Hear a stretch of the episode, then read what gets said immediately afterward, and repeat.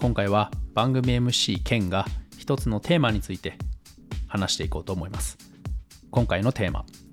ビーティーシー 型組織人材がイノベーションを生み出すです。イノベーションを起こす組織人材に必要な資質について話していこうと思います。まずは ビーティーシー のそれぞれの意味から。 B、 ビジネス、戦略、企画、マーケといったものが挙げられます。 T、 テクノロジー、研究開発、エンジニアリング。そして最後に C、 クリエイティビティ、デザイン、ユーザー理解、 ユーアイユーエックス といったものが挙げられます。近年このみっつの要素を併せ持つ組織人材がイノベーションを起こすと提唱されるようになってきました。この背景として、提供するプロダクトサービスのテクノロジー面で差別化が難しくなった昨今、顧客を獲得するためにクリエイティビティの視点からデザインやユーザー理解 ユーアイユーエックス に対するニーズが非常に高まっている点が挙げられます。歴史上の人物における ビーティーシー 人材の例を挙げますと、じゅうご、じゅうろくせいきにレオナルド・ダ・ヴィンチという偉人がいました。芸術、哲学のみならず、数学、幾何学、解剖学、自然科学などの多岐にわたる分野で変革を起こし、その後の世界の発展に大きく貢献したイノベーターです。彼の名言をふたつ紹介します。ひとつめ、人間はやり通す力があるかないかによってのみ称賛または非難に値する。そしてふたつめ、シンプルさは究極の洗練である。特にふたつめの名言は現代のユーザー理解を深める上で非常に重要なヒントになると思います。次に産業革命の概要について説明していこうと思います。産業革命について説明する理由といたしまして、各段階においてどのような要因によりイノベーションが起き、人々の生活様式や経済規模を劇的に変化させたかをおさらいするためです。まずはせんななひゃくねんこう半からせんはっぴゃくねんこう半まで、機械・ハードウェアの時代、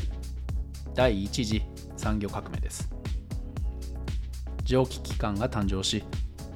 軽工業、重工業が大きく発展しました。これにより、機械が人間のひゃくからいちまんばいの力を出力できるようになり、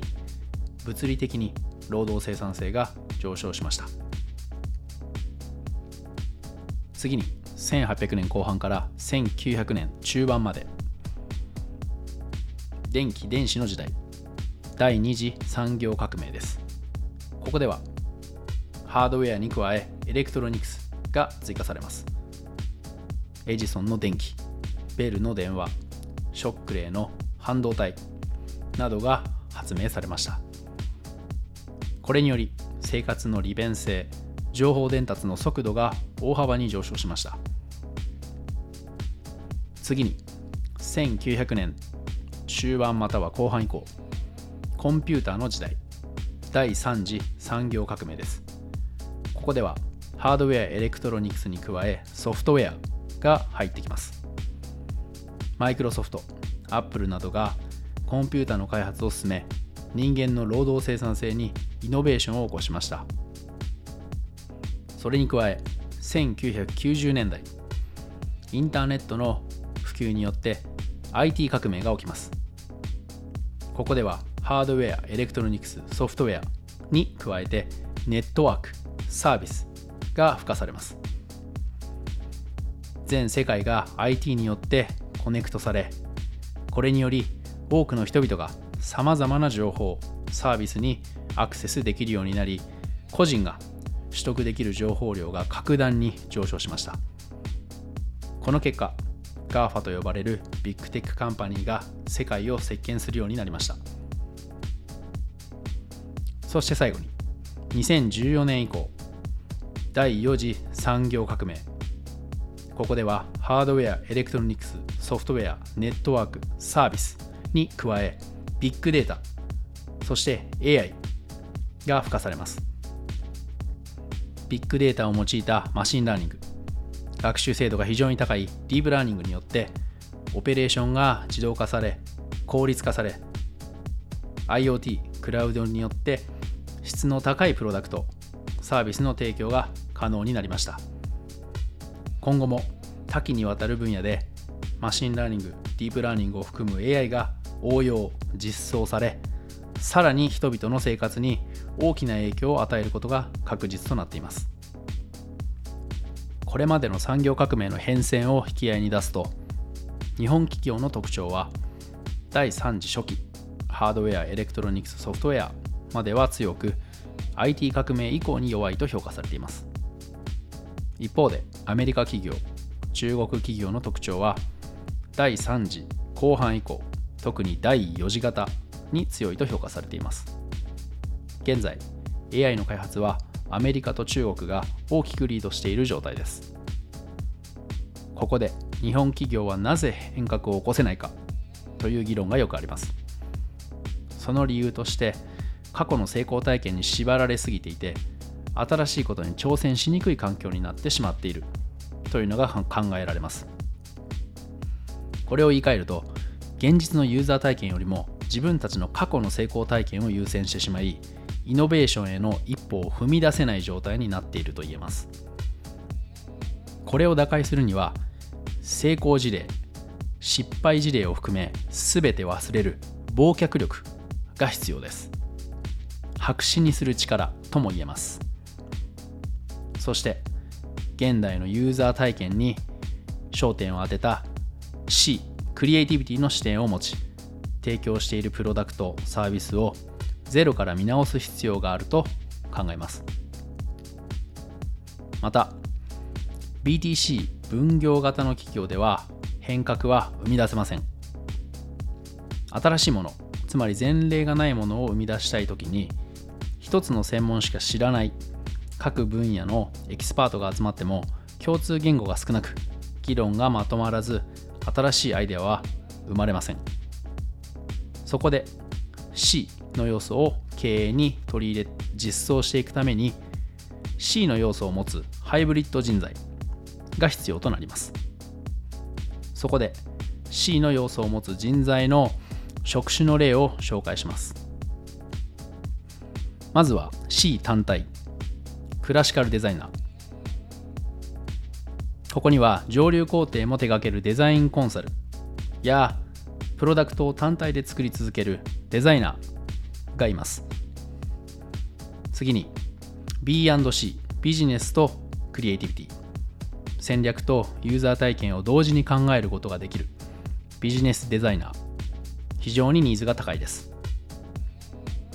次にティーアンドシー、テクノロジーとクリエイティビティ。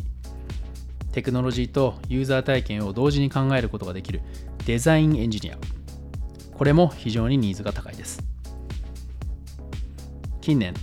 C の重要性の理解が進んでおり、ガーファ や変革を起こそうとする企業で シーエックスオー、チーフエクスペリエンスオフィサー、シーディーオー、チーフデザインオフィサー、またはクリエイティブディレクターの導入が進み、今後さらにこの流れは進む、進むと予想されています。ここで C の視点を取り入れたデザイン経営の成果の例を紹介します。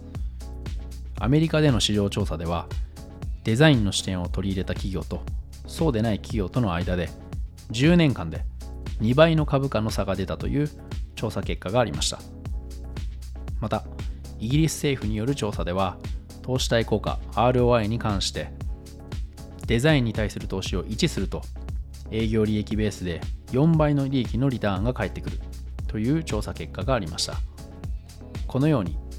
経営、プロダクト、サービスに C の要素を取り入れて、ユーザー体験に焦点を当てることで、業績が上がることがすでに証明されています。ここで C の要素を学ぶにはどうすればよいかという質問がよくあります。デザインに関しては芸術に親しむという手法があります。例えば絵画を見る。この時重要なのはバイアスをかけずにありのままを見ることです。これによって目の前にあるものをありのままに見る訓練や自分の感性、感度を磨くことができます。言い換えると、素直に良い点、悪い点に気づくことができるようになります。次に、ユーザー理解に関して。ここでは、自分自社のプロダクトサービスを実際に使用している人から ユーアイユーエックス に関して率直な感想を聞いてみるという手法があります。